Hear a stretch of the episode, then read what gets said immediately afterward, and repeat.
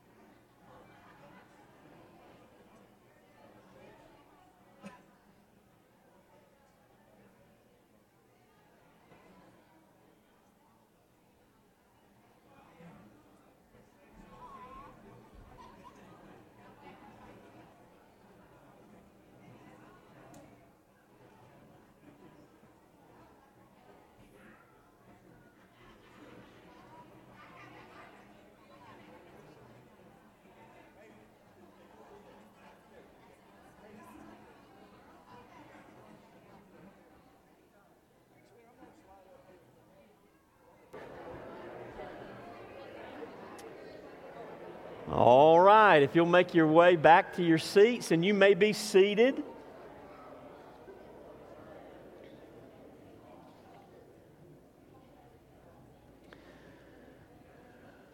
Our reading from God's Word this morning is from Hebrews chapter 9, verses 13 and 14. For if the blood of goats and bulls and the sprinkling of defiled persons with the ashes of a heifer sanctify for the purification of the flesh. How much more will the blood of Christ, who through the eternal Spirit offered himself without blemish to God, purify our conscience from dead works to serve the living God? Aren't you so thankful that you know the gospel this morning, that you know the truth about the once for all sacrifice that's been made for sins, the final sacrifice for sins, even Jesus, the Lamb of God, who takes away the sins of the world. And only Jesus can purify our conscience from dead works to serve the living God. That is the gospel. It is the gospel uh, that is that has been extended to the whole world. Uh, sadly, even today, and, and, and uh, even as the author of Hebrews wrote his letter, but even today, the nation of Israel uh, has yet to come to see Jesus as their Messiah. We are praying for Israel, especially in these days. And in light of that, one of our missionaries is uh, Murray Tillis with Light of Messiah Ministries. And Miss Mary from Mary Abernathy from our Foreign Missions Committee is going to come and give us an update about um, the work of Light of Messiah Ministries. We will be receiving our offering for foreign missions this morning, our quarterly offering for foreign missions on your way out. And so, um, also, Mary, you, you come on up, and she'll tell you the rest. So, there we go.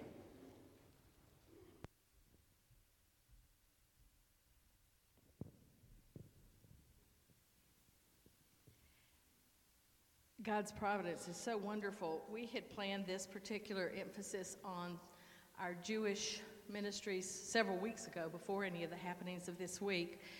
But in light of what has happened this week, I'd like to read you an excerpt from uh, the Light of Messiah Ministries prayer, prayer letter dated October 10th.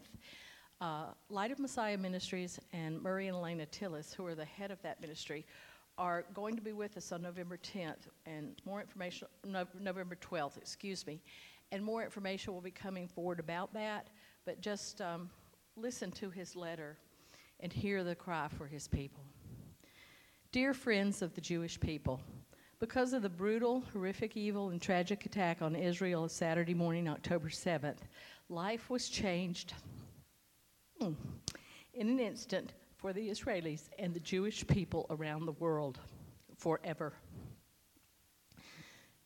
Many people lost their homes, their lives.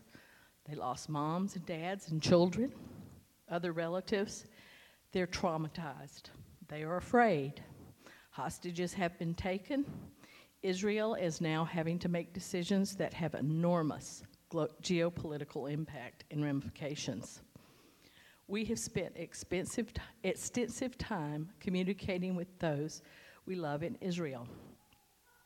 They are all shell shocked, grieving, and processing the tragic events of the last three days. In light of Murray's letter, he did send very specific prayer requests, and I thought it would be appropriate this morning if we would just pray now for what he asked us to pray for in this letter. So if you'll join me in prayer, we'll pray as Murray requested we pray as a church. Father God, we pray for the safety of the hostages that have been taken and their rescue and release. We pray for all the victims of these horrific attacks, for their healing, and for their families.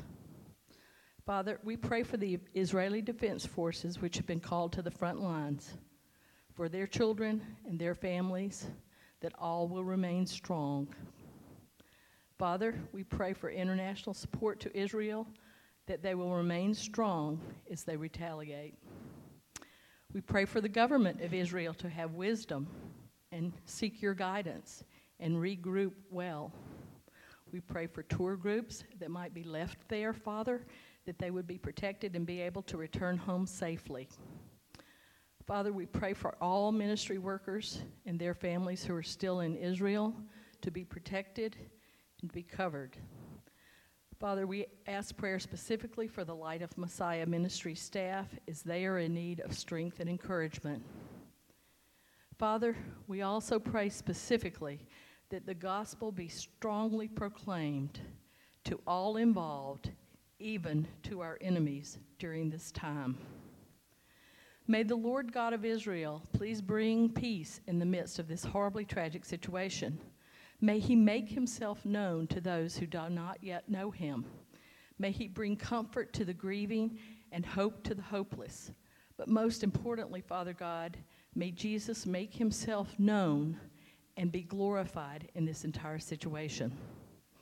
We pray, Father, gratefully in the name of Messiah Jesus, who is the protector and sustainer of Israel and Savior of all. It is in his most precious name and the power of his blood that we bring this prayer to you. Amen. And this letter was signed the Light of Messiah Ministries team. Please put November 12th on your calendars as Murray Tillis, who is the director of Light of Messiah Ministries, will be t- speaking to us three times on that day and plan to attend. You'll be hearing more about that later. As you confidently and boldly approach the throne of grace this week, as you think of Israel and what's happening into the Jewish people on a daily basis, be admonished to pray for the peace of Jerusalem and the peace of Israel, as Psalm 122 6 admonishes us to do. And as we pray for this truly unreached people group, I just ask, ask as you pray for Israel and the Jewish people this week that you would particularly pray that during this time many may come to know Jesus, their true Messiah and their Savior. Amen. Thank you. Thank you, Mary. I want us to go to the Lord in prayer and remember a number who are sick and grieving. Um, so join me as we as we pray. Father, thank you that we can come to you boldly in the name of Jesus, Lord, because uh, of what Christ has done. Uh, Lord, there's been a, a, new and living way opened up, and uh, we do pray for uh, Israel, Lord, especially this morning, we pray for some of our own uh, members here um, who have family there right now. And we pray for those family members. God, we pray for uh, the family of Noah West this morning. We pray for your comfort. God, we pray for Legene Aiken and her family.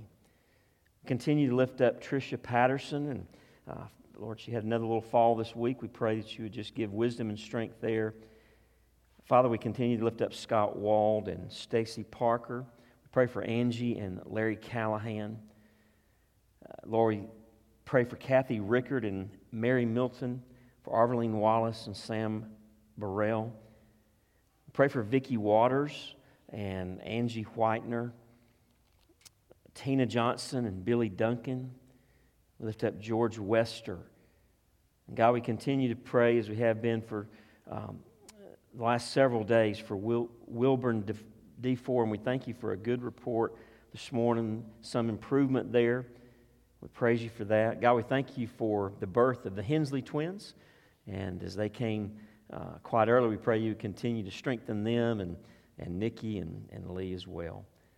Lord, we rejoice in the privilege of prayer. We thank you that we can call you Father and that you call us your children. What an amazing thing it is to be the children of the living God. May we live in the fullness of the privileges that are ours, even as we seek to show your goodness to the world by how we live and in, in the word of our testimony as well. Father, we thank you for this time to worship. I pray that your Spirit would come Enable us, Lord, to exalt Christ in our singing.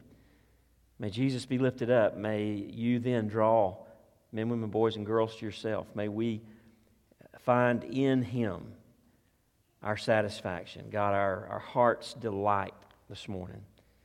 And as we do, may you be glorified in our midst. For you and you alone are worthy. We pray all these things in Jesus' name. Amen.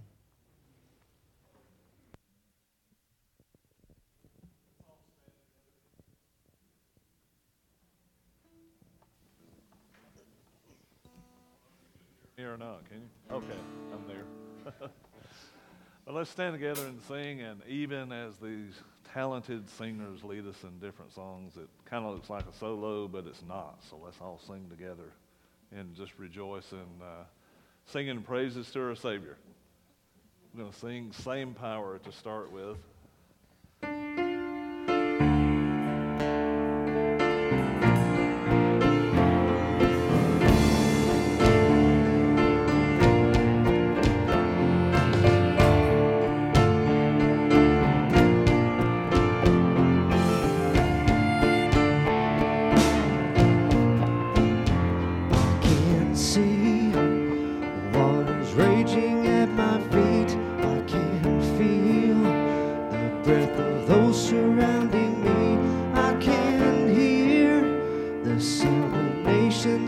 rising up.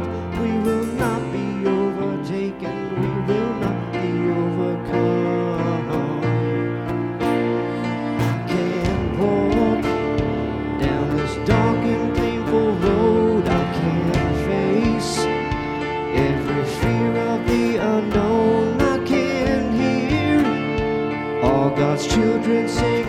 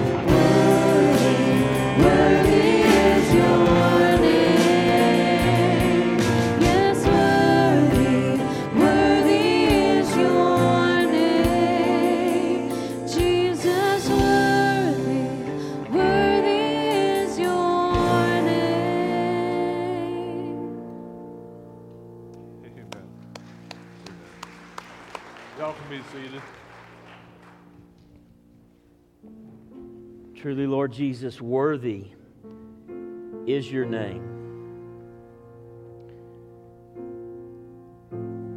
You're worthy because you willingly left the glory of heaven to be born of a woman, to be born under the law, and to perfectly fulfill the law in the place of sinners. To be tempted in all ways as we are, and yet without sin. And then to go to the cross as the spotless Lamb of God. And there, according to the Father's will, have all of our sin laid upon you. And as you died on that cross, you bore the curse of the law, the curse of God, the wrath and justice of holy God against my sin.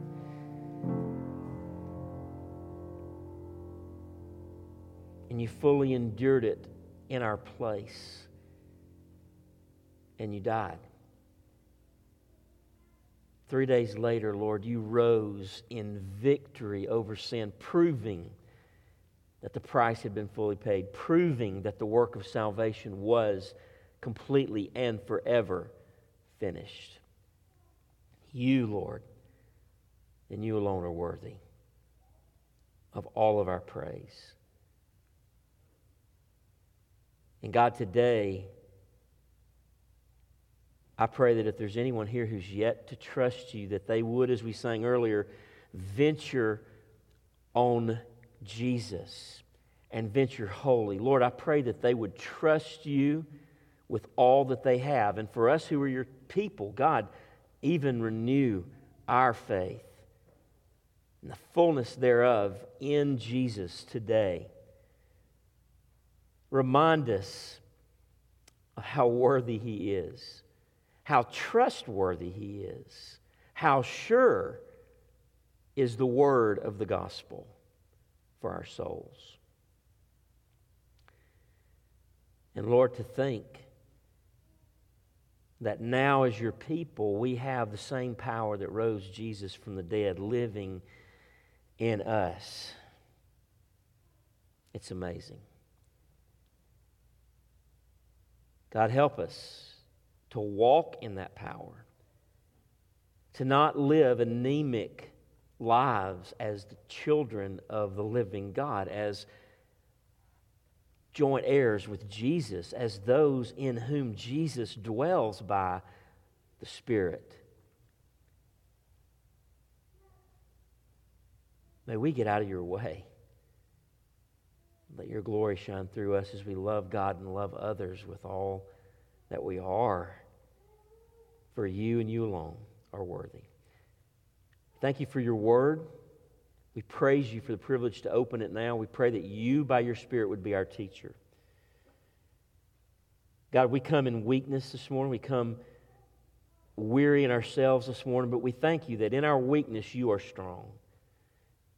That your power is made perfect in our weakness. So we ask, God, that even now your Spirit would move in our hearts, that you would transform our minds and that Jesus would be lifted up for all to see and marvel at. Embrace and surrender to. We ask it in His precious name. Amen. Amen. All right, we'll be dismissed to Children's Church. And as they're making their way out, I'll invite you to turn with me in your Bibles to Hebrews chapter 9. Hebrews chapter 9.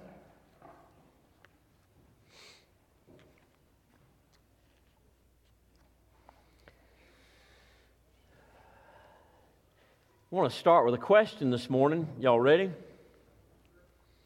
Is your conscience clear this morning? you know, it's funny when we hear that question, we automatically get nervous because we wonder if the person asking us knows something. knows something that maybe we've forgotten about, especially if we're feeling pretty good about things at the moment. Is your conscience clear this morning? Now, you all know what I mean when I ask that question. But what is our conscience. Well, we've all got one. And it is that spiritual dimension of the image of God indelibly imprinted on our souls by which we feel guilt and shame when we do wrong and joy and comfort when we do right. It's that facet or function of our souls by which our moral deeds, be they good or evil, are subjectively registered. There, uh, uh, there's a verdict given on what we've just done or said inwardly and within our hearts. Everyone has a conscience, even non Christians who've yet to be born again by the Spirit. Romans 2 indicates that pagans who've never heard of God's law know the basics of, of right and wrong laid out in God's law as a function of their God given conscience. Our conscience sounds the alarm that we have thought, said, or done something that has incurred real guilt before holy God. Now, our conscience can be askew, right? If we choose to believe lies over and over and over again, then we will, we will, as it were, reprogram our conscience to a false standard. And our consciences can even become numb Scripture says, seared by continual sin, so that we no longer, with the same intensity at least, feel guilt and shame. We, we've heard and seen in, in various uh, documentaries and so forth, psychopaths get to this level where their conscience is completely seared. But most people, the world over know the basics of right and wrong because their conscience accuses and within the person's own being, within their own consciousness, declares them guilty before God. It's tough to live with a guilty conscience, isn't it? Uh, with a impure conscience. In fact, our greatest need is to have a clean conscience because our greatest need is to have our guilt before God cleansed and removed, that we might be, as Scripture says, reconciled to Him. But the question is how? How can I come to God and be received by Him and reconciled to Him when we feel so dirty? How can we be at peace with God when our conscience incessantly stabs at us with reminders of sin and lust and greed and ambition and selfishness and idolatry, all things that we know are wrong? Well, that's exactly what Hebrews chapter 9, verses 1 through 14 in particular, deals with. We continue this morning in our study through the letter of, to the Hebrews. This letter, if you boiled it down, is the author's plea with his readers don't forget who Jesus is, because who he is changes everything. Who he is, what he's done, radically impacts and changes our lives. Today we're going to see that by understanding and remembering who Jesus is, we can have a clean conscience. I want to talk to you about how to get a clean conscience. Hebrews chapter 9, verses 1 through 14. The takeaway truth from these 14 verses is this only the blood of Jesus is sufficient to forever remove our guilt and cleanse our conscience. Hebrews chapter 9, verse 1. Now, even the first covenant had regulations for worship and an earthly place of holiness. For a tent was prepared, the first section in which were the lampstand and the table and the bread of the presence. It is called the holy place. Behind the second curtain was a second section called the most holy place, having the golden altar of incense and the ark of the covenant covered on all sides with gold, in which was a golden urn holding the manna and Aaron's staff that budded and the tablets of the covenant. Above it were the cherubim of glory overshadowing the mercy seat. Of these things we cannot now speak in detail. These preparations, having thus been made, the priests go regularly into the first section, performing their ritual duties, but into the second, only the high priest goes, and he but once a year, and not without taking blood, which he offers for himself and for the unintentional sins of the people. Now, that was a mouthful, wasn't it?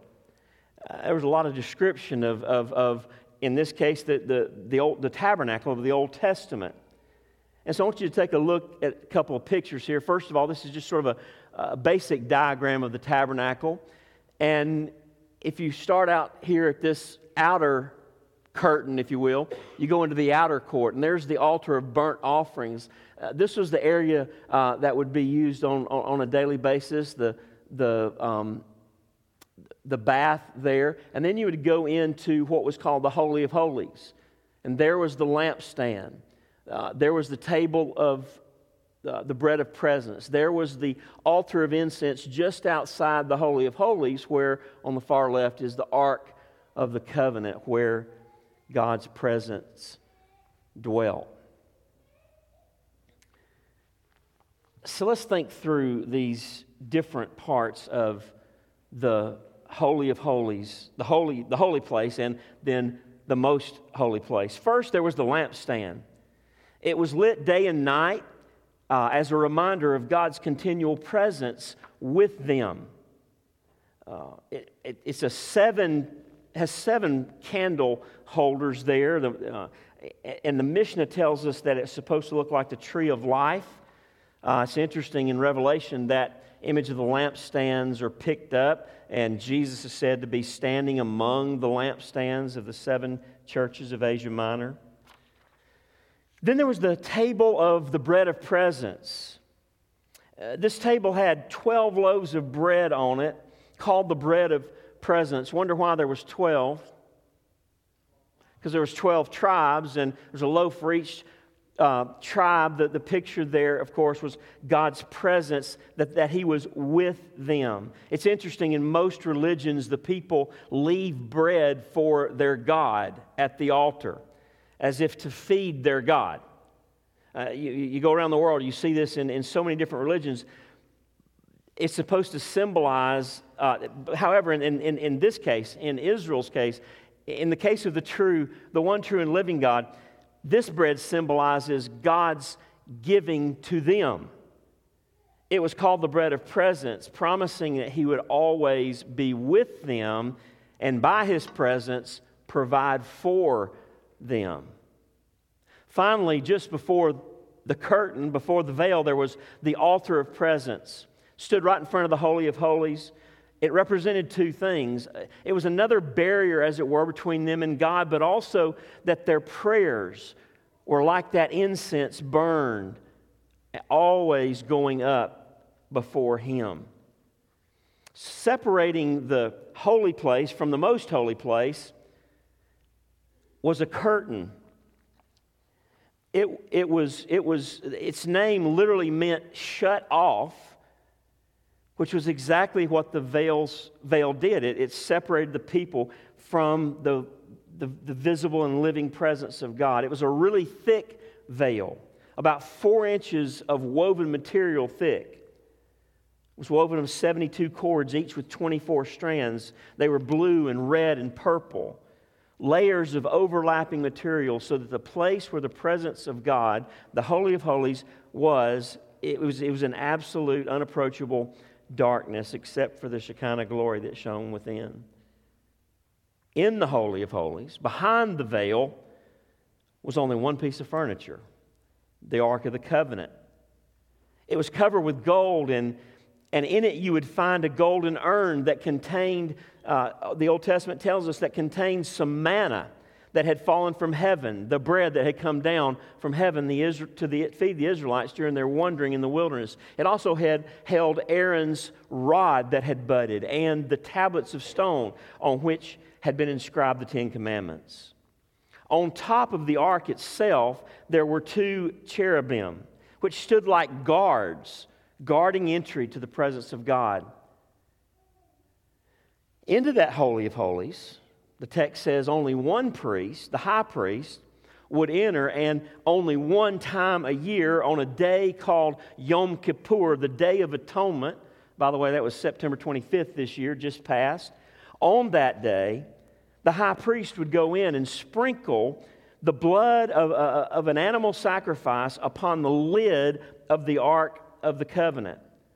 Uh, the top of the ark, which is between and under the cherubim, and that lid was what was known as the pure gold mercy seat. Uh, that was where the blood went to make atonement for the sins of the people.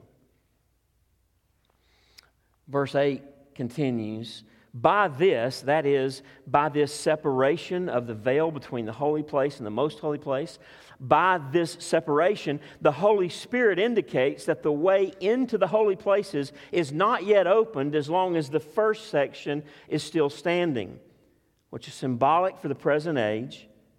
According to this arrangement, gifts and sacrifices are offered that cannot perfect the conscience of the worshiper. Our greatest need is a clean conscience.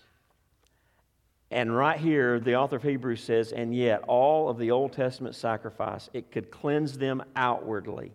It could cleanse them temporarily, but it could never cleanse the conscience of the worshiper. But deal, verse 10, what, what were all those sacrifices and offerings about? They deal only with food and drink and various washings, regulations for the body imposed until the time of Reformation. What do you think the time of Reformation might be? Let me give you a hint. It's got something to do with Jesus. It's referring to the time Jesus came and made all the old things new. Replace the old covenant, as we talked about last week, with the new covenant. So the Old Testament tabernacle, with all of its sacrifices, all of its uh, symbolic and, and, and shadow like realities, was never able to deal with our greatest need a guilty conscience before Holy God. It was all external.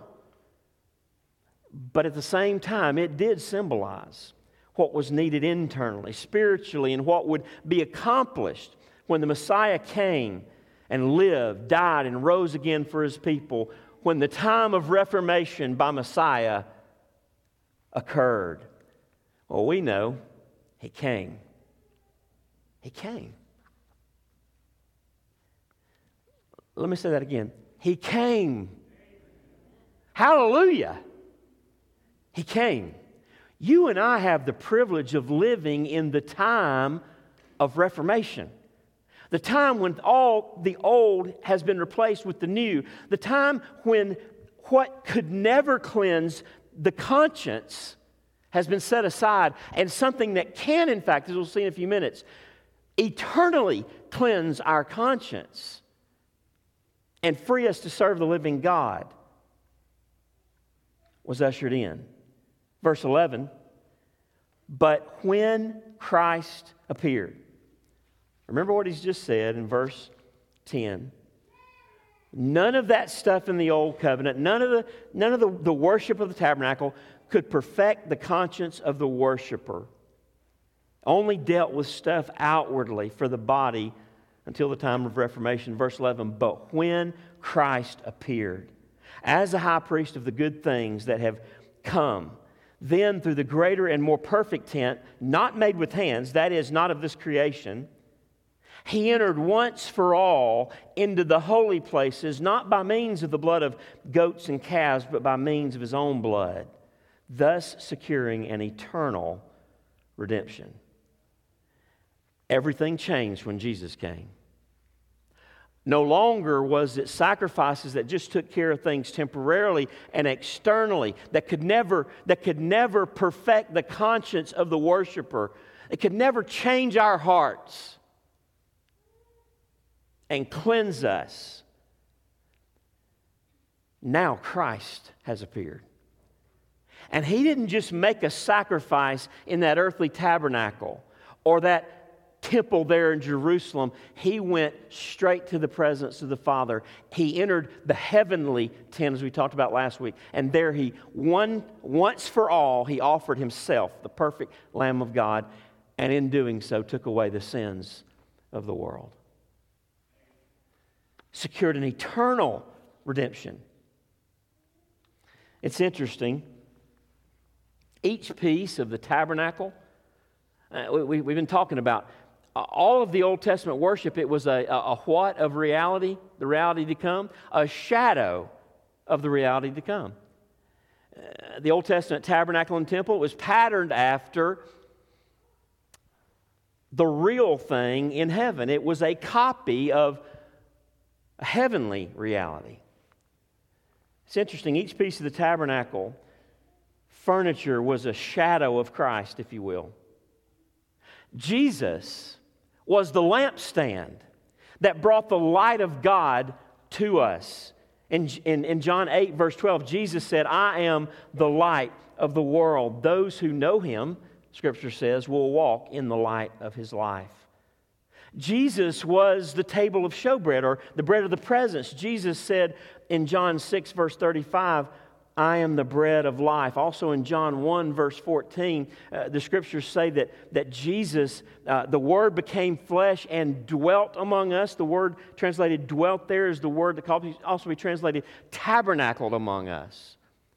His, God's presence came to us in Christ. He, was, he is the bread of presence. The curtain, scripture makes clear, was a symbol of His flesh torn in the crucifixion so we could enter the presence of God. At the crucifixion, you'll remember a Roman soldier saw the curtain torn in two, symbolizing that the way unto God had been opened. Matthew 27, verse 51 says, As Jesus died, the, the curtain, behold, the curtain of the temple was torn into, listen, from top to bottom, and the earth shook and the rocks were split. What happened in that moment? What happened in the moment of Jesus' death? God reacted to, to, to, to, the finished work of Christ on the cross by ripping the curtain from top to bottom. Why is that important? Because nobody could reach the top.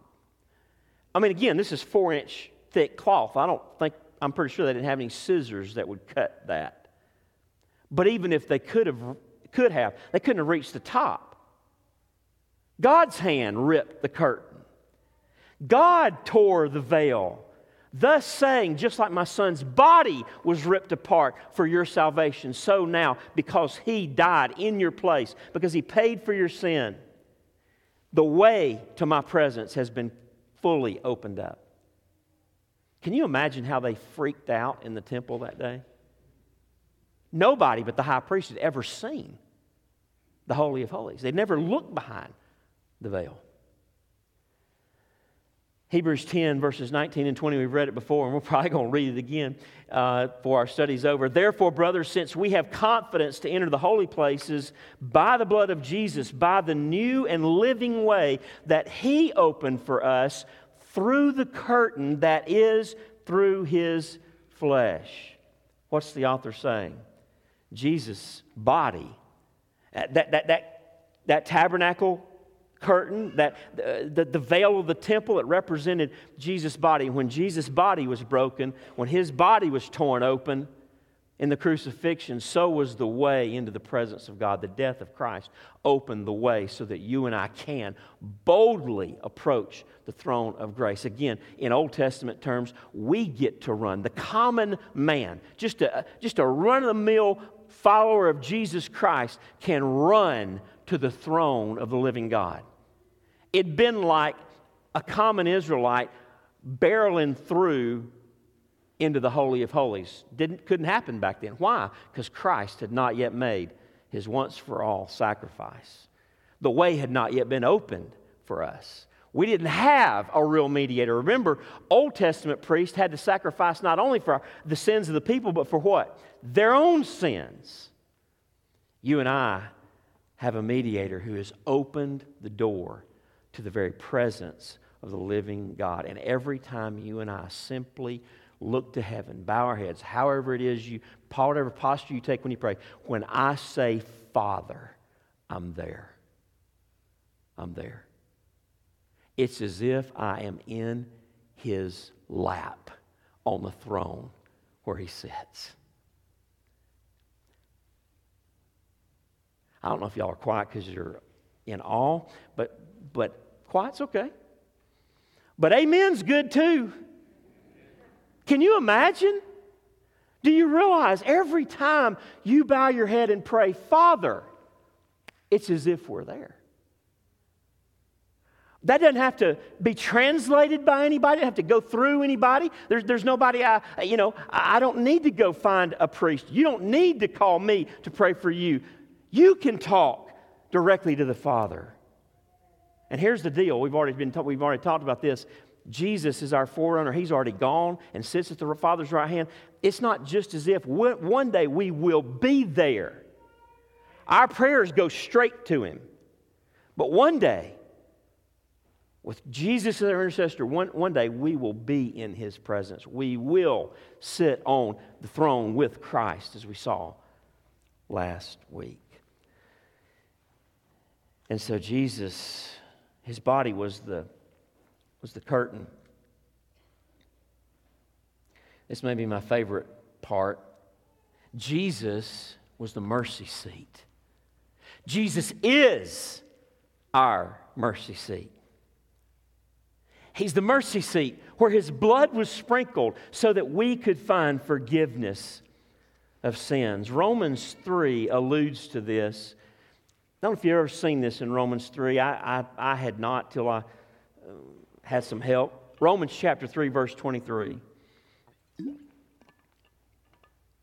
Paul says, For all have sinned and fall short of the glory of God and are justified by grace, by his grace, as a gift through the redemption that is in Christ Jesus, whom, speaking of Jesus, God put forward as a propitiation by his blood to be received by faith.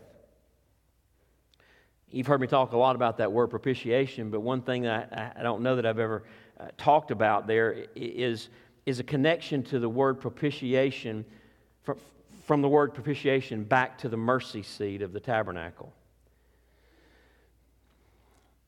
I don't talk a lot about what it means, things mean in the Greek or this and that, right? Sometimes, though, there's a, there's a point. So I want you to stay with me just a second.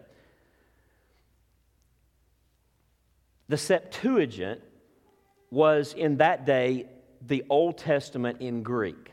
Originally, the Old Testament was written in Hebrew, right? The language of the Jews it was a Greek speaking world, and so the Old Testament was translated into Greek, and, and, and the Septuagint is what that was called. And in the Septuagint, well, let me make another connection. So the Septuagint was the Greek Old Testament. What language was the New Testament written in originally? Greek, also. Written later during the Greek, that Greek time in the world. The word used for mercy seat in the Greek Old Testament is the same Greek word Paul uses here for propitiation. Paul knew both languages. Paul knew Hebrew. He was well versed in the Septuagint, the Greek Old Testament as well, and he was being used by God at this point to write part of the New Testament. Jesus God put Jesus forward as our mercy seat. He is that place where, but with his own blood, sin was atoned for. He is our propitiation. It's interesting as you see these parallels with, between the tabernacle and the work of Jesus. In John 20, verse 12, John says that that there, that there were two angels in the tomb, one at the head and one at the foot of where Jesus was laid. You remember that passage? Well, something I never caught before. Sounds a whole lot like the cherubim on the ends of the mercy seat, on either side of the mercy seat. There on in the Holy of Holies on the Ark of the Covenant. Jesus' slain body became our mercy seat where we find forgiveness of sins. And lastly, though it's not specifically mentioned in, in the text we're in here, Jesus was the scapegoat. After they offered uh, sacrifice for sins, they, would, they had this symbolic um, ritual they would do. And in, in essence, they would, they would lay on a goat the sins of the people and they would send the goat into the wilderness. Jesus was that scapegoat. Jesus carried away our sins forever. As far as the east is from the west, hidden in the depths of the sea, they're not merely covered over, but they are gone forever. I think of 2 Corinthians 5, verse 21, where it says, For our sake, he, that is the Father, made him, that is the Son, to be sin who knew no sin, so that in him we might become the righteousness of God. Isaiah 53, verse 6 says, The Lord has laid on him, on Jesus, the iniquity of us all, and he took our sins away. How did he do it? He, he did it by dying outside the gate on the cross in our place. Jesus took away our sins forever.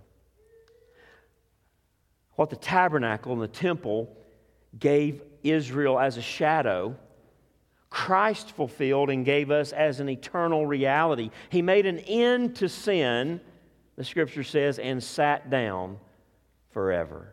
His work is finished. Look at verses 13 and 14. We read this at the beginning of the service. For if the blood of goats and bulls and the sprinkling of defiled persons with the ashes of a heifer sanctify for the purification of the flesh, how much more?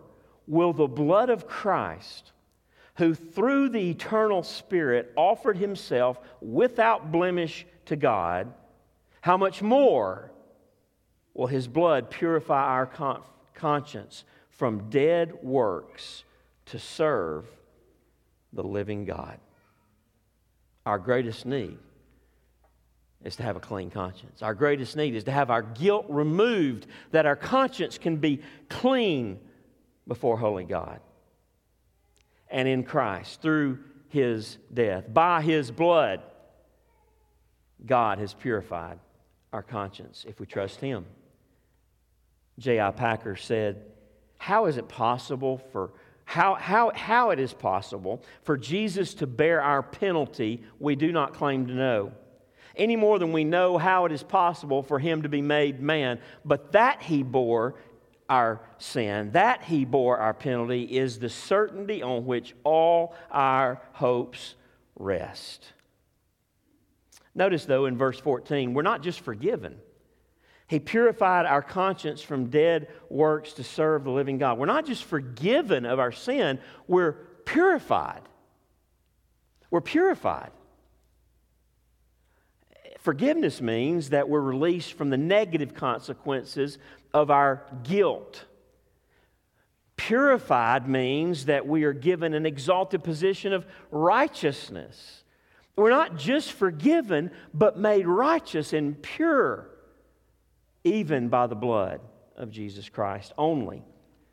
The blood of Jesus is sufficient to forever remove our guilt and cleanse our conscience. Jesus' death on the cross, Jesus' sacrifice of himself as the Lamb of God who takes away the sins of the world, there in the heavenly Holy of Holies, it took care of our greatest need by eternally redeeming us and thus purifying our conscience, cleansing us from all our guilt, that we might be freed from the dead works of religion to serve the living God in the freedom of the gospel. What are these dead works? Well, they're the dead works of religion. Religion is the attempt to motivate people to, to do good works on the basis of their feelings of guilt. Why, do people, uh, why are people so drawn to, re- to religion? Because our greatest need is a clean conscience. Our problem as, as humanity is we're sinners, and therefore we have defiled consciences. We need, to be, we need to have our guilt purged. We need to be made righteous. We're not. So, all over this planet, people create religions, run to appease God, to somehow earn something, a right standing with God, to somehow fix their conscience. The gospel calls people to good works on the basis of the forgiveness of our guilt. Religion says, do, do, do, so hopefully you can be forgiven in the end. Problem is, you can never be sure you've done enough. How would you ever know if you had been good enough or, or made up for all the bad you'd already done sufficiently? You can never know. The gospel calls us to live out our lives in good works on the basis of the forgiveness given as a gift. God gives us His grace in Jesus. Because of that grace, we want to follow Him and serve Him. Religion says, you're obviously feeling guilty and dirty and defiled, so here's what you need to do go to work for God, give more, pray more, serve more. The gospel says the problem isn't that you feel guilty, the problem is that you are guilty. So here's what you need to do you need to receive by faith the work God in Christ has already done for you because you can never be good enough. As believers, as those who trust Jesus as our Savior, our righteousness, our Redeemer, we don't serve Him to get a clean conscience by trying to be good. It'll never work. We serve Jesus from a clean conscience, from a clean conscience that He gives us as a gift. A gift He's given us through His life, death, and resurrection in our place. The story is told about John Newton. Everybody know the hymn Amazing Grace? John Newton wrote that. He wrote it after God saved him from being a horrific slave owner, a godless man, treated his slaves like animals, and yet God saved him. As a redeemed man, John Newton, knowing his past life was sin and, and, and awful, John Newton would go regularly to the slave auction. Not to buy more slaves to treat as he had as a lost man, a man without Christ, but to purchase slaves and set them free. And over and over and over again, he would do this. He would, he would go to the slave block, just like he'd always done. And the slaves on the block would fear because they knew his reputation from the past, and yet they began to get learn of his new reputation. He would purchase them off the slave block, and he would set them free. What a picture, amen? On one of those occasions, he purchased a young lady slave. He set her free, and she stood there. And he said, You're free to go. And she stood there. He didn't understand if she didn't understand what he was saying, what was going on. And after a few minutes, she looked him in the eyes and said, I choose to go with you. You see, we don't serve Jesus to get a clean conscience, to be made free.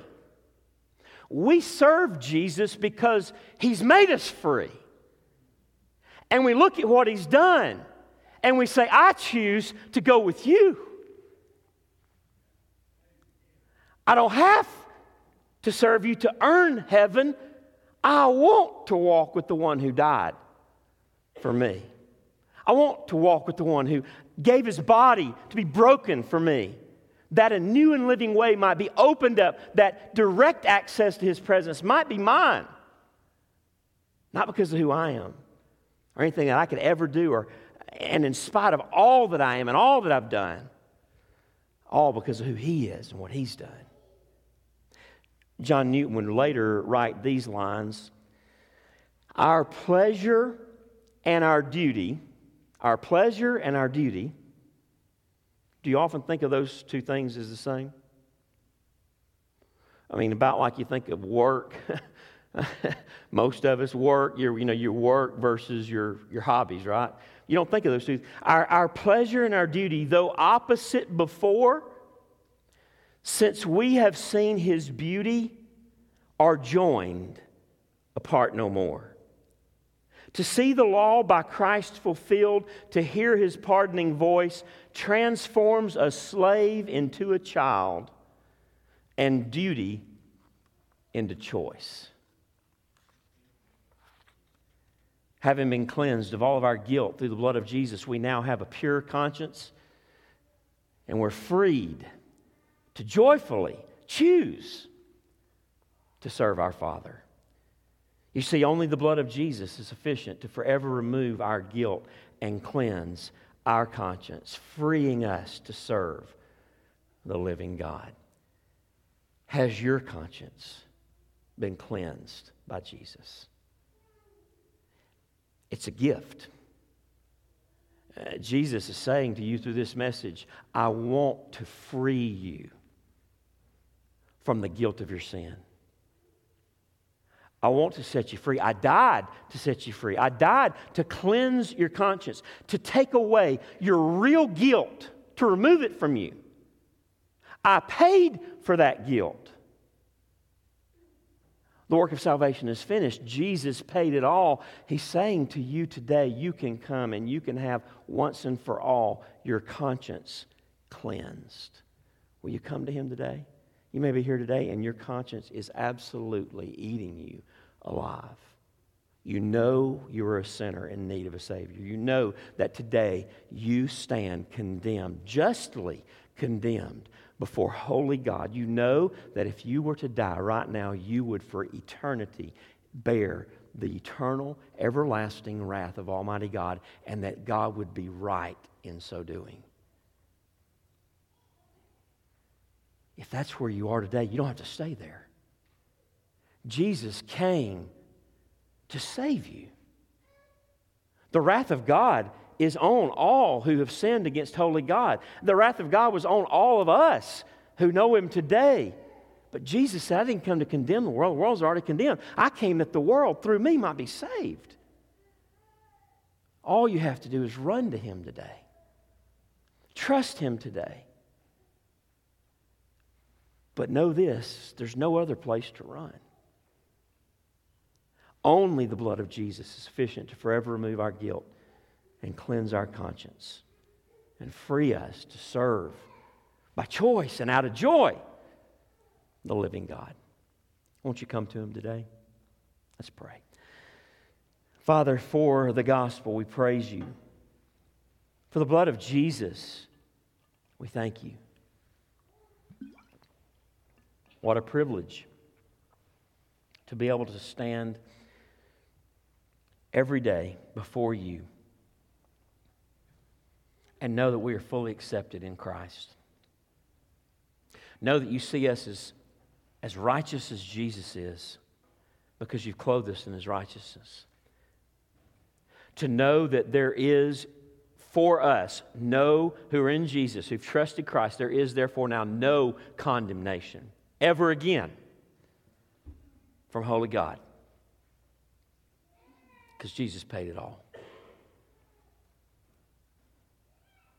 Lord, when we have a clean conscience before holy God, we don't have to fear anything, not even death. How we praise you for the gospel. God, I pray today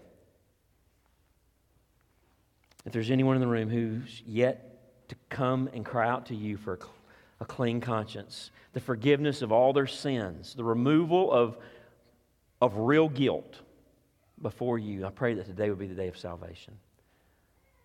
God, that they would run to you. That even now your spirit would change their heart.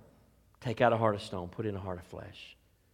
These are the blessings of the new covenant. God, we pray you would make those real in the life of someone today, even as we sing. We ask it in Jesus' name. Amen.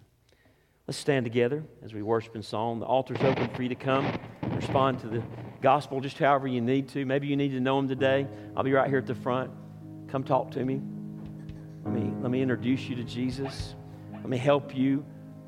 Let God give you, cleanse your conscience. Brothers and sisters in Christ, church, you know, sometimes we allow our, our hearts to be accused, don't we? John talks about that in the New Testament. Sometimes we need this reminder of the gospel. We have been given a clean conscience. Our guilt has been removed. Are we living in that freedom? Don't settle for any less.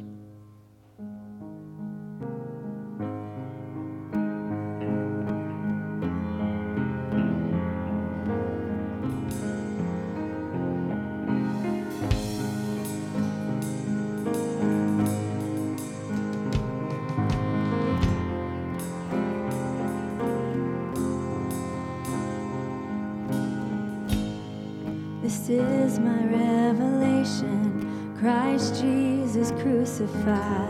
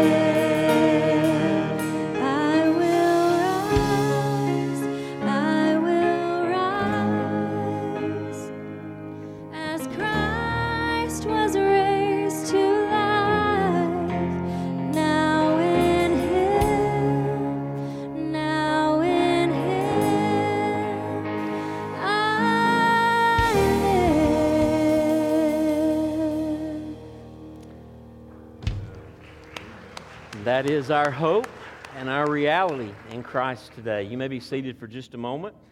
Uh, a couple quick announcements.